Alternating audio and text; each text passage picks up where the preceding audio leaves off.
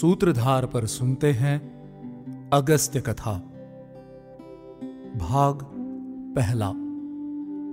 लोपा मुद्रा का जन्म और विवाह। हमारे पुराणों और ग्रंथों में ऋषि मुनियों के तपोबल की कई कहानियां वर्णित है। सभी ऋषिगण अपनी तपस्या के माध्यम से कई अविश्वसनीय कृत्य करने में सक्षम थे। ऐसे ही एक ऋषि हुए जिनका नाम था अगस्त्य। विवाह की चिंता होने पर किस विचित्र ढंग से उन्होंने अपनी पत्नी को उत्पन्न किया, किस तरह इल्वल और वातापी के अत्याचारों से संसार को मुक्ति दिलाई और अपनी अपरिमित पाचन शक्ति से किस तरह के कृत्य किए, ये बहुत ही रोचक कथा का संगम है। इसे हमने अगस्त्य कथा का नाम दिया है। एक दिन अगस्त्य मुनि अपने मार्ग में चल रहे थे, तभी उनकी दृष्टि अपने पितरों पर पड़ी जो कि एक गड्ढे में नीचे की ओर मुंह करके लटक रहे थे। ऐसे में अगस्त्य ऋषि ने अपने पितरों से पूछा, हे पितरों, आप इस दशा में यहां क्यों हैं? मुझे इसका कारण बताइए। पितरों ने अगस्त्य मुनि को उत्तर दिया, हमारी संतान परंपरा लुप्त होने वाली है, इसी कारण हमारी ये दशा हो गई है।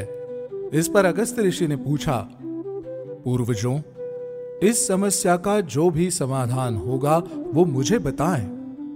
पितरों ने अपने वंश की परंपरा बताते हुए कहा, अगस्त्य, यदि तुम हमारे लिए उत्तम संतान उत्पन्न कर सको तो हमें इस नरक से छुटकारा मिल सकता है। साथ ही साथ ऐसा करने से तुम्हें भी सद्गति की प्राप्ति होगी। ऐसा सुनते ही अगस्त्य मुनि ने अपने पितरों को आश्वासन दिया और संतान उत्पत्ति की कामना लेकर अपनी पत्नी की खोज प्रारंभ की। परंतु बहुत समय बीत जाने के बाद भी उन्हें कोई भी योग्य स्त्री नहीं मिली जो उनकी संतान को गर्भ में धारण कर सके। इस समस्या की युक्ति के रूप में अगस्त्य मुनि ने एक एक जंतु के सर्वश्रेष्ठ अंगों का चयन करके और एक परम सुंदर स्त्री का निर्माण किया। उस दौरान विदर्भराज संतान की कामना के लिए तपस्या कर रहे थे, अतः अगस्त्य ऋषि ने उस स्त्री को उन्हें पुत्री के रूप में सौंप दिया। जंतुओं की मुद्राओं अर्थात सुंदरता के लोप से बनी स्त्री का नाम ब्राह्मणों ने लोपा मुद्रा रखा। वो कन्या अत्यंत शीघ्र ही यौवन को प्राप्त कर गई। अत्यधिक सुंदरता के बाद भी किसी भी राजकुमार ने अगस्त्य मुनि के भय से लोपा मुद्रा का वरण नहीं किया। इस कारण विदर्भराज को लोपा मुद्रा के विवाह की चिंता सताने लगी। जैसे ही अगस्त्य ऋषि को लोपा मुद्रा के विवाह योग्य हो जाने का भान हुआ, वो स्वयं विदर्भराज के पास आए और बोले, राजन, संतान उत्पत्ति की कामना को पूर्ण करने हेतु आप लोपा मुद्रा का विवाह मुझसे करने की कृपा करें। यह सुनकर विदर्भराज के कंठ में मानो कांटा अटक गया, जिसे ना तो वो निगल पा रहे थे ना ही उगल पा रहे थे। अर्थात वो ना तो अगस्त्य मुनि को मना कर सकते थे ना ही अपनी कन्या का विवाह उनसे करना चाहते थे। विदर्भराज ने इस विडंबना के समाधान हेतु अपनी रानी से चर्चा की, जिसके मध्य में ही लोपा मुद्रा ने स्वयं अगस्त्य मुनि से विवाह करने की सहमति जता दी। ऐसा जानकर विदर्भराज ने अपनी कन्या का विवाह अगस्त्य मुनि के साथ विधि पूर्वक कर दिया। लोपा मुद्रा को पत्नी के रूप में पाकर अगस्त्य मुनि ने उससे कहा, हे सुभगे, तुम्हारे ये राजकीय वस्त्र और आभूषण अत्यंत बहुमूल्य हैं। एक तपस्वी के साथ इनका कोई प्रयोजन नहीं बनता, अतः इन्हें त्याग कर तपस्विनी की भांति वेश धारण कर लो। अपने पति की इच्छा का अनुसरण करके लोपा मुद्रा ने अपने आभूषण और राजकीय वस्त्र त्याग दिए तथा मृग चर्म और वलकल धारण कर लिए। इसके बाद दोनों पति पत्नी हरिद्वार आकर तपस्या में लीन हो गए।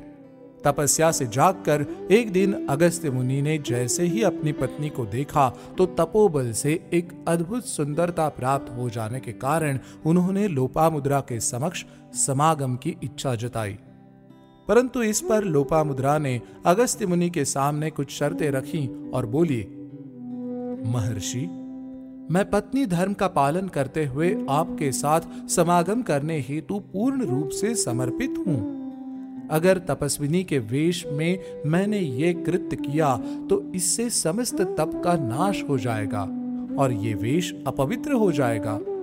अतः मैं अपने पिता के घर जिस प्रकार रहती थी उसी प्रकार की वेशभूषा और शैया पर ही मैं आपके साथ समागम करूंगी। इस पर अगस्त्य ऋषि ने शंका जताते हुए कहा, हे कल्याणी, मैं तो एक तपस्वी हूं, मेरे पास तुम्हारे पिता की भांति धन इत्यादि वैभव नहीं है, अतः तुम्हारी ये कामना मैं कैसे पूर्ण कर सकता हूं? लोपा मुद्रा ने उत्तर दिया, महर्षि, आप अपनी तपस्या के प्रभाव से संसार का सब कुछ जुटा लेने का सामर्थ्य रखते हैं, अतः आप इस कार्य में भी अवश्य सफल होंगे। अपनी पत्नी की बात सुनकर अगस्त्य मुनि लोपामुद्रा की कामना को नकार नहीं पाए और लोपामुद्रा से प्रतीक्षा करने का वचन लेकर धन की तलाश में निकल पड़े।